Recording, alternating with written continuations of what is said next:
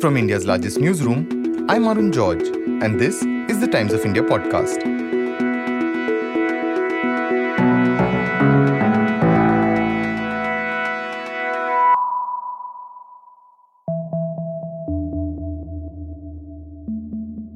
Just a note, this is the last episode of the Times of India podcast for this year.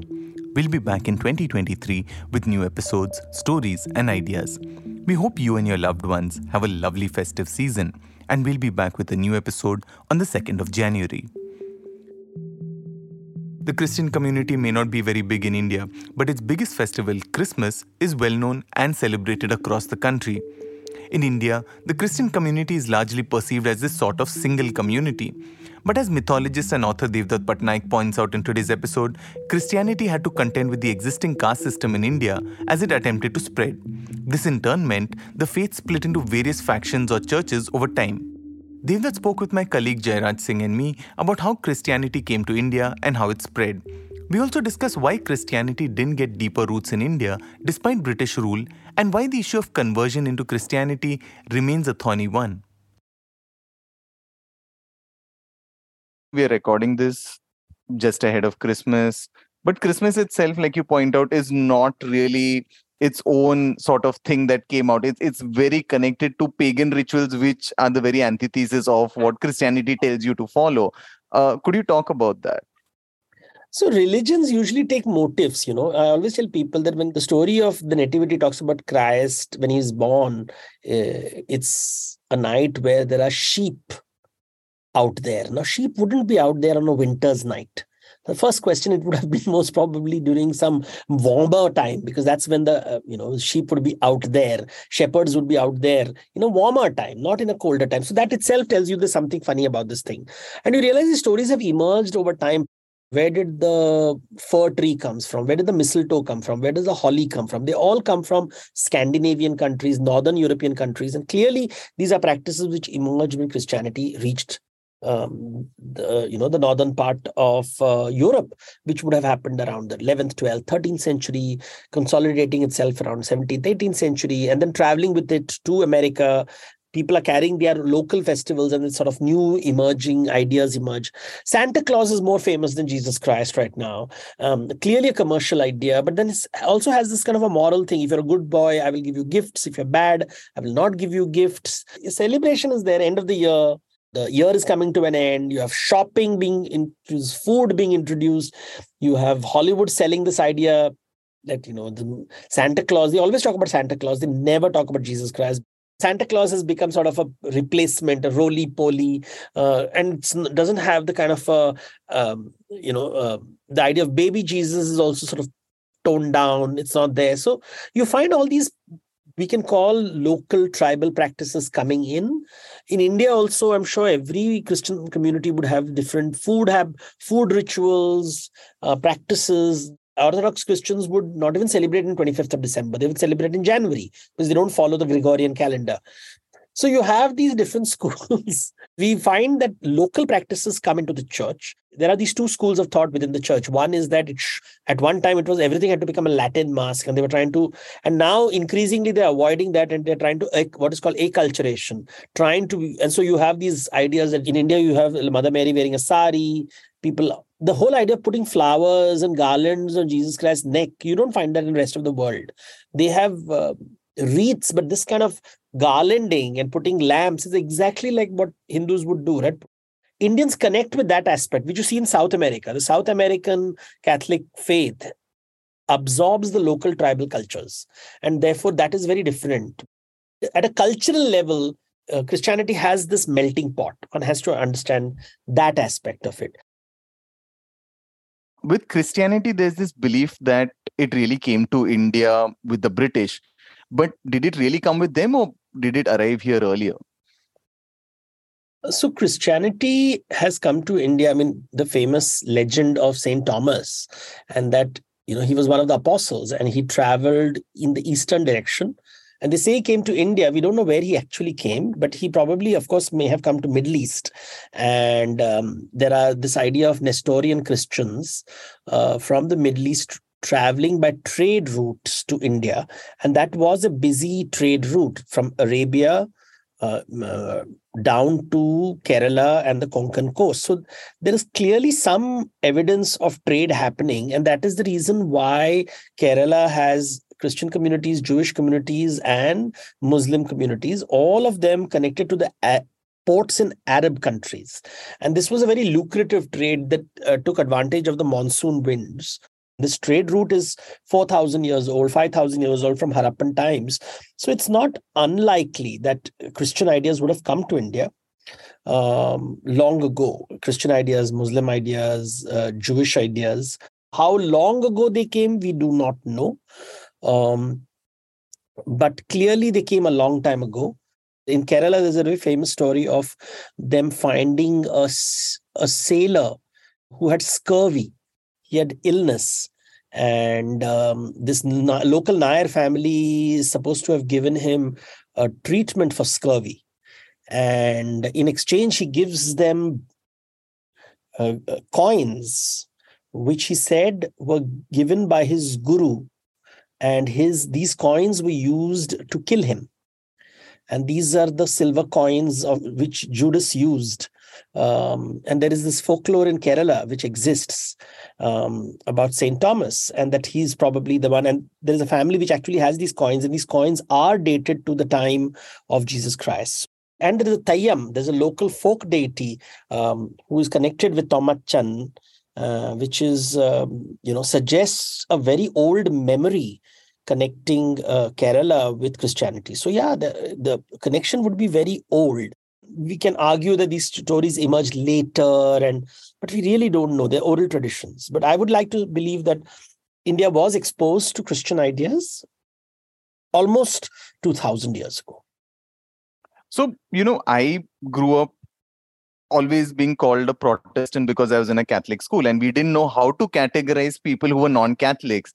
And then later you discover there is this separate category in India called an Indian Christian, which is outside of these global binaries of catech- catechism and Protestantism. You know, could you talk about the various forms of Christianity in India and how they kind of differ? It's complicated because it's one thing that we we forget that um, in um, there are so many denominations in Christianity globally.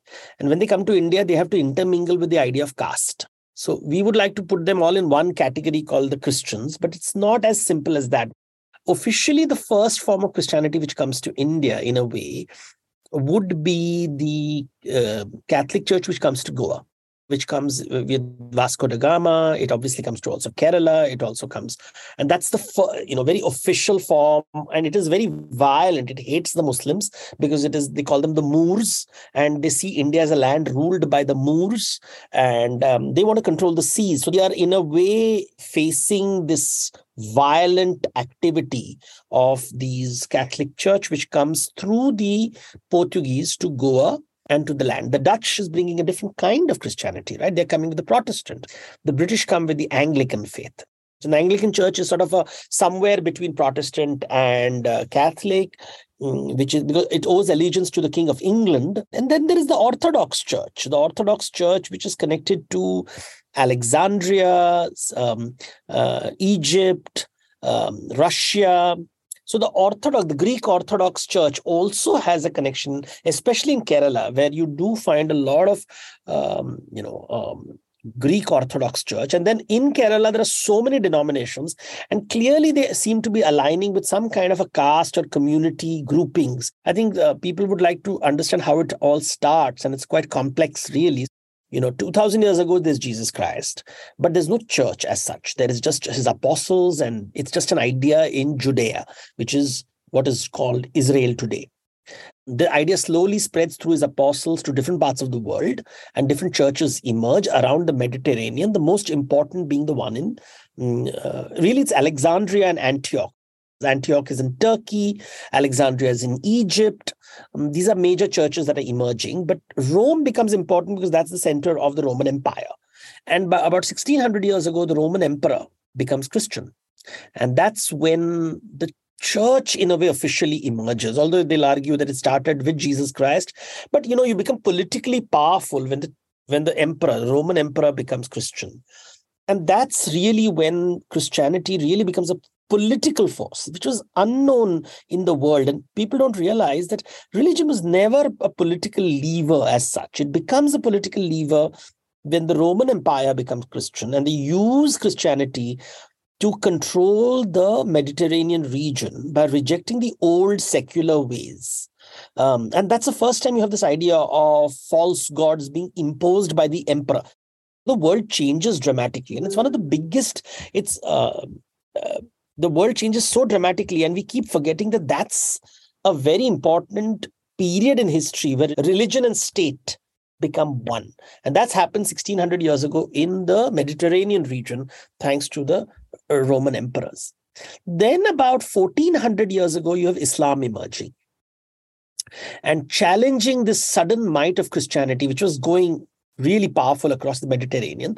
And Islam comes about fourteen hundred years ago and sort of stops and becomes this major force. And there is this kind of a tension happening with the Persian regions and the northern Africa uh, becoming Muslim. Now you have this idea of Europe emerging. The northern part of the Mediterranean becomes Christian and the southern part becomes Muslim. And this is the way world we know today. I mean, the, the match took place when Morocco is uh, fighting France is really a, was projected in many places as a fight between Christianity and Muslims. And it's something that, you know, suddenly the history emerges in a very strange way. You're like, oh, you never thought of it, but that's true. There it is, right today. So now Europe has become Christian, and then around You know, um, thousand years ago, you have the Great Crusades, when the Europeans want to take over uh, Jerusalem back. And that's the real time when if you go to Israel today, you find all these churches associated with where Jesus was crucified. All these ideas emerged only a thousand years ago. They're recreations. Nobody really knows where it happened. But a thousand years ago, all these people had visions and dreams, and they decided, okay, this is what happens. This is how religion happens around the world. Nothing's unique about it. But all those sites associated with Jesus starts appearing a thousand years ago because it's part of the pilgrim trade. Very much like the way Ramayana sites are appearing every day in Sri Lanka.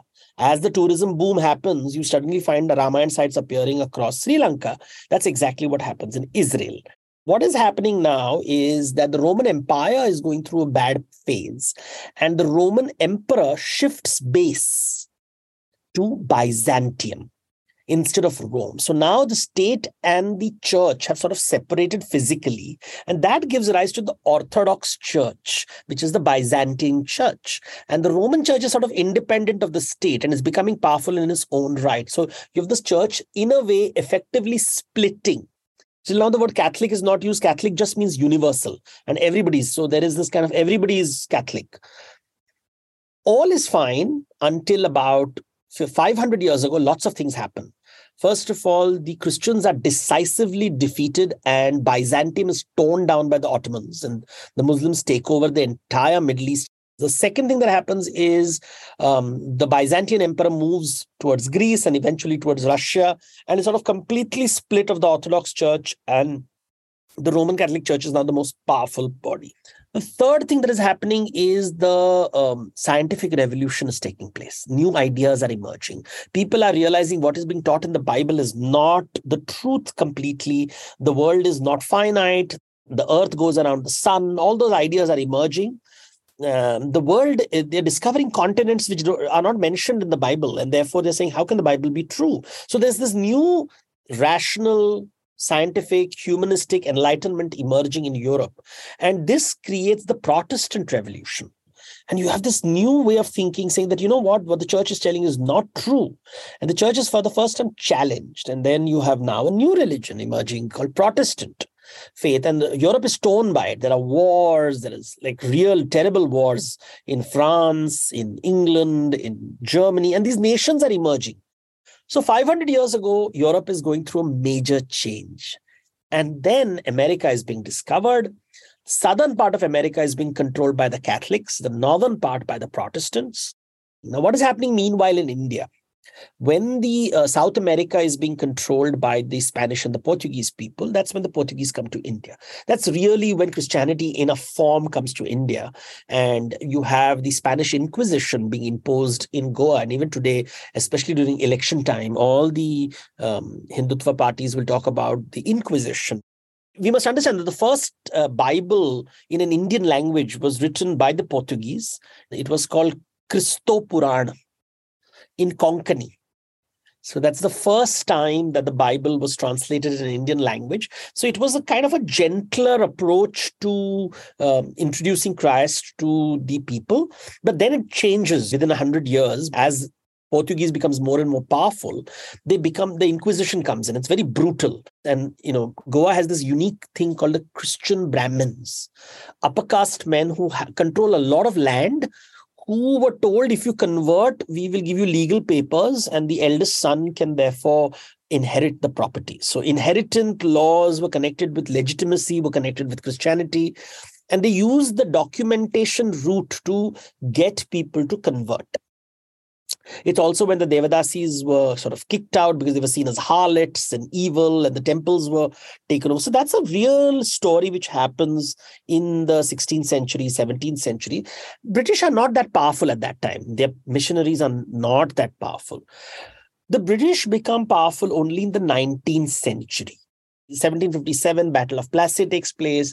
The British are now becoming powerful. The missionaries are coming and they want to sort of, um, you know, they're hand in glove with the East India Company, and they're saying, while you are looking for treasures, we are looking to harvest souls.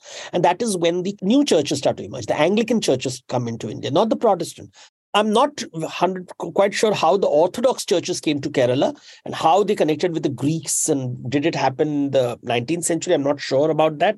Um, that maybe a scholar would be able to, but I know that this Protestant movement comes and this intersection of caste and religion appears. Christian denominations and Indian caste system starts to play its games. And Christianity is sort of coming in this interesting way because eighteen fifty-seven happens. And that's where, you know, the missionary activity really gets a jolt, because um, Indians were really upset with the missionary movements that were happening, the Jesuit missionaries coming in. They came with education. They came with education and edu- they said, we have to be literate. But when the eighteen fifty-seven uprising took place, the British Crown was very clear that they are here to administer the country and basically plunder its wealth, and religion is not important. Religion is not priority. So religion takes a back seat uh, in a way.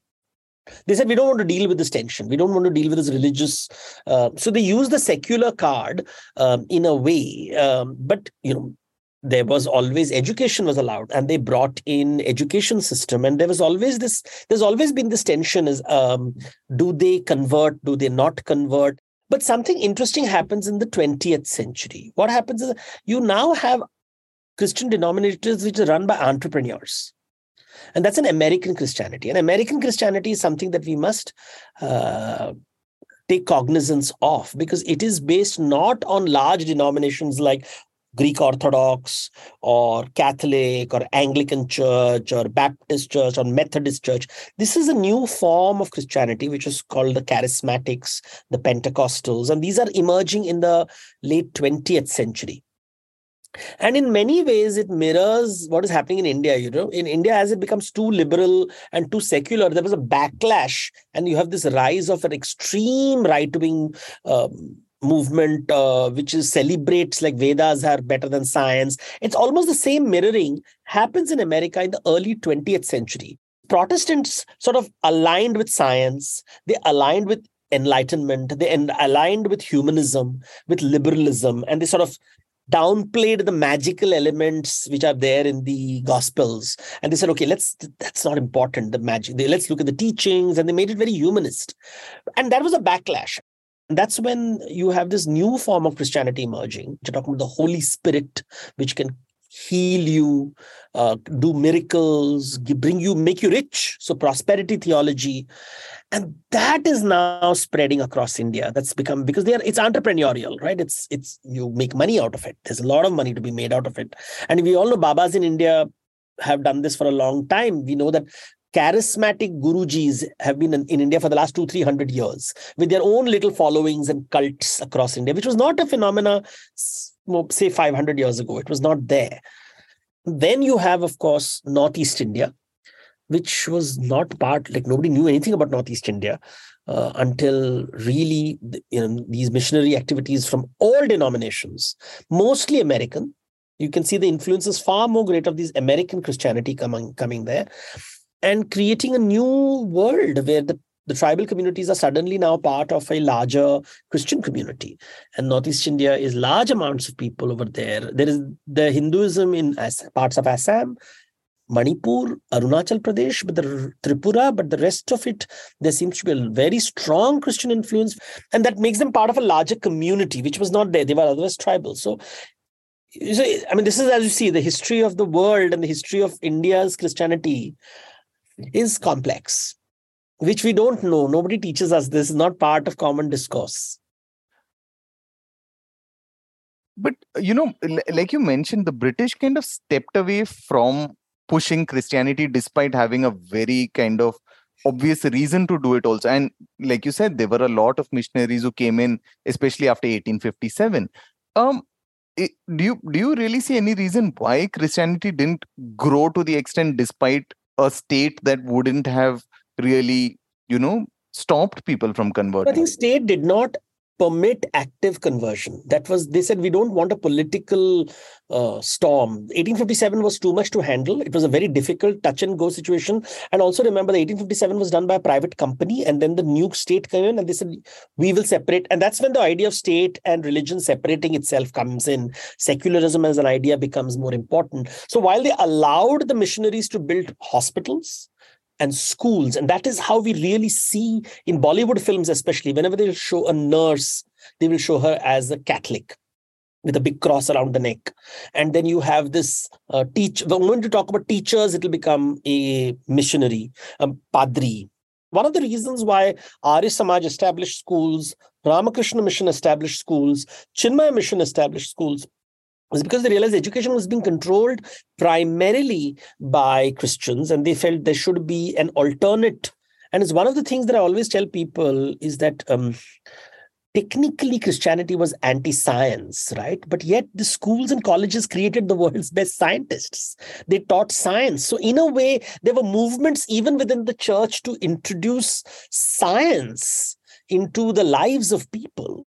They came through these um, church-sponsored, in a way, you know, I am sure there were tensions within the clerical hierarchy that you're teaching them uh, science, and these are the people, and teaching them critical thinking, and you're teaching them arguments, and they're going to work against us, like creating a Bhasmasur, like who will come and, and I think that must have been quite a challenge. Uh, um, so there are these complex stories with Christianity. Unfortunately, today, when people talk of Christianity, they're really talking about born-again Christian uh, communities, those kind of videos that we see about healing, the blind can see. This is all twentieth century phenomena, very American. Entrepreneurial Christianity is what I call it. Um, very different from the older things. People cherry-pick these things that are happening. Devdutt, do we know how, um, say, Hinduism perceives Christianity? We know that, you know, Christianity looks at all the other religions, older religions like Hinduism as paganism. How do our texts see the other religions? So the thing is, Hinduism doesn't have the concept of false God. This idea doesn't exist. I always tell people that, you know, we have to be taught to reject religion. For a politician, it's very dicey. Because uh, I can get into a church and feel completely comfortable in a church. I can feel comfortable in a mosque. Because there is nothing in Hinduism which tells you it's not part of your faith. Because it's there is no, the words inclusive and exclusive doesn't come in. It's just not there. It's there in Christianity, it's there in Islam, it's there in Judaism. I mean, I remember when I went to Israel for a Lit Fest, um, all, there were these churches where we would all go. But the only lady who did not come into the church was one who was an Indian Jewish person. She refused to enter the church, saying, no, I will not enter the church. And we were like, we were all taken aback because even the Muslims amongst us were like, come, come, come, let's go. So nobody, it's even, uh, you know, uh, that even now it's this whole idea that, you know, Muslims are feeling a little awkward because now there's definition through division. You know, you, this is a very new phenomena, which even I am, you know, we are trying to grapple with this, where you're, where you're being told this is not Hindu. It's something which didn't exist, but I think the world, it becomes a global vocabulary. You're defined by rejection, right? That's how the nation states were designed. two hundred years ago, nobody thought like that, right? It's, so it's a, it's this, the Western model of you, you can be something by rejecting something. And this is we don't realize this is the meta structure, which is global right now. It was there in religious spaces. It also comes into secular spaces. And therefore, the tragedy is if a Muslim person says that I'm atheist, we don't want to accept that. We are like, no, no, no, your, your name is Muhammad or something like that. And therefore, you must be, and therefore, I'll put you in this box. And therefore, now I define Hinduism through Islamophobia. I'll define Hinduism by rejecting the church. You know, I always tell people, I went to a missionary school uh, and I taught, I was taught Ramayana and Mahabharata there. My exposure to Ramayana and Mahabharata comes from Missus Lobo and Missus Fernandez. And I mean, I have photos showing me doing Eklavya school in school. Eklavya performance, O L P S. So it's as Catholic as they come. Uh, so we never thought about uh, religion in a, in this, the way we teach today. I'm talking, of course, about forty years ago. That was the times, right? nineteen seventies, eighties, where you try to do Sarva Dharma, everybody's equal. And really, um, It's today, I think, I don't know, I think it's different today. Today, one is conscious of it. I, now I'm seeing this hijab thing coming up. Uh, um, or the Sikhism, you know, the binding of the turban. And you start realizing that these are complex things. And then this definition through um, separation, this I isolate myself. These are twentieth century phenomena. And it starts, as I said, with the Roman uh, Empire. It started there. I mean, this whole idea of false gods have to be broken. This was not there before. It was never there. So in India, I mean, you, you're saying this, but we at a time where there is this firm belief that many pastors and churches across India are converting people either forcibly or through allurements and things like that. How do you view things like the state getting involved in whether people should convert or not? See, that becomes a political thing, right? Because it is also about vote banks. And it is about, um, see, this becomes the complex narrative, right? First of all, we decided, the, tri- the tribal community has been living there for thousands of years very happily. We have decided and gone and decided that they're poor and therefore they need financial help. We have decided they're unskilled and therefore have decided to teach them new skills. We have decided to send them to schools where they're taught languages that they never knew. They're taught ideas that they are not familiar with. Um, so at a, forget about religion, the whole idea that we are engaging with the tribal community. How do you do that is the question. In the Hindu faith, there is no rejection of the tribal gods. And it's very easy to, you know, in a way, we can use the word appropriate, acculturate, whatever word you use. There is no rejection of anything. There is a kind of an assimilation of it. But that is not true in Christianity and Islam. And that is where the problem comes. It is not that this and that is allowed. It is only this shall be allowed. And that is where the real tension comes from. Christianity in India has many local practices. Uh, the worship of Mary. If you go to um, Goa, you find many rituals which are sort of acculturating. But what has happened is, uh, the uh, especially with this entrepreneurial schools of um, Christianity going across, this new wave which says that these are, de- where they actually have books which will say the Ram and Krishna are devil worshippers, blue gods, this is devil worship. Now, these kind of things um, definitely will upset people and it leads to clashes and arguments. And rather than creating a kind of an Indian Christianity, which is, I think recently there's a book published uh, on Indian Christianity, which talks about, you know, which... things which happen organically versus these new forms, and your identity comes by rejecting your past and rejecting your relatives and rejecting. And you see, I, I have some of my friends who are born again and you see their language and you're like, oops, this is going to get into trouble because there is this contempt for their own past, contempt for their neighbors. It comes with a sense because it is also about giving pride to you. And I think that is a uh, volatile space and it is going to be, politicians are going to take advantage of that. You have someone coming and saying that, you know, Diwali is a pagan festival and should not be worshipped. A person who like one year ago was doing it themselves. You're like, wait a minute, what's going on? This is brainwashing happening. And um, that's where the conversion thing gets into real trouble. And you take ten cases like that and you have a political case. It was not so, say, in two hundred, three hundred years ago when this was happening organically. It It's when the state gets involved, when it becomes about rules, when it comes, it's what happened in Goa with the Inquisition. Pre-Inquisition, the conversions were very subtle. They were very um, graded and organic and Christ is one of the many deities that you worship, which is now, that's why in many tribal areas where there is, the, they sort of don't try to over, uh, they try to make sure the local culture survives. Um, it's Northeast India, they're very strong, they're trying very hard to make sure the local tribal culture survives and is not replaced by a kind of an Americanism. So I think that sensitivity has come in, but you know, not everybody is that sensitive.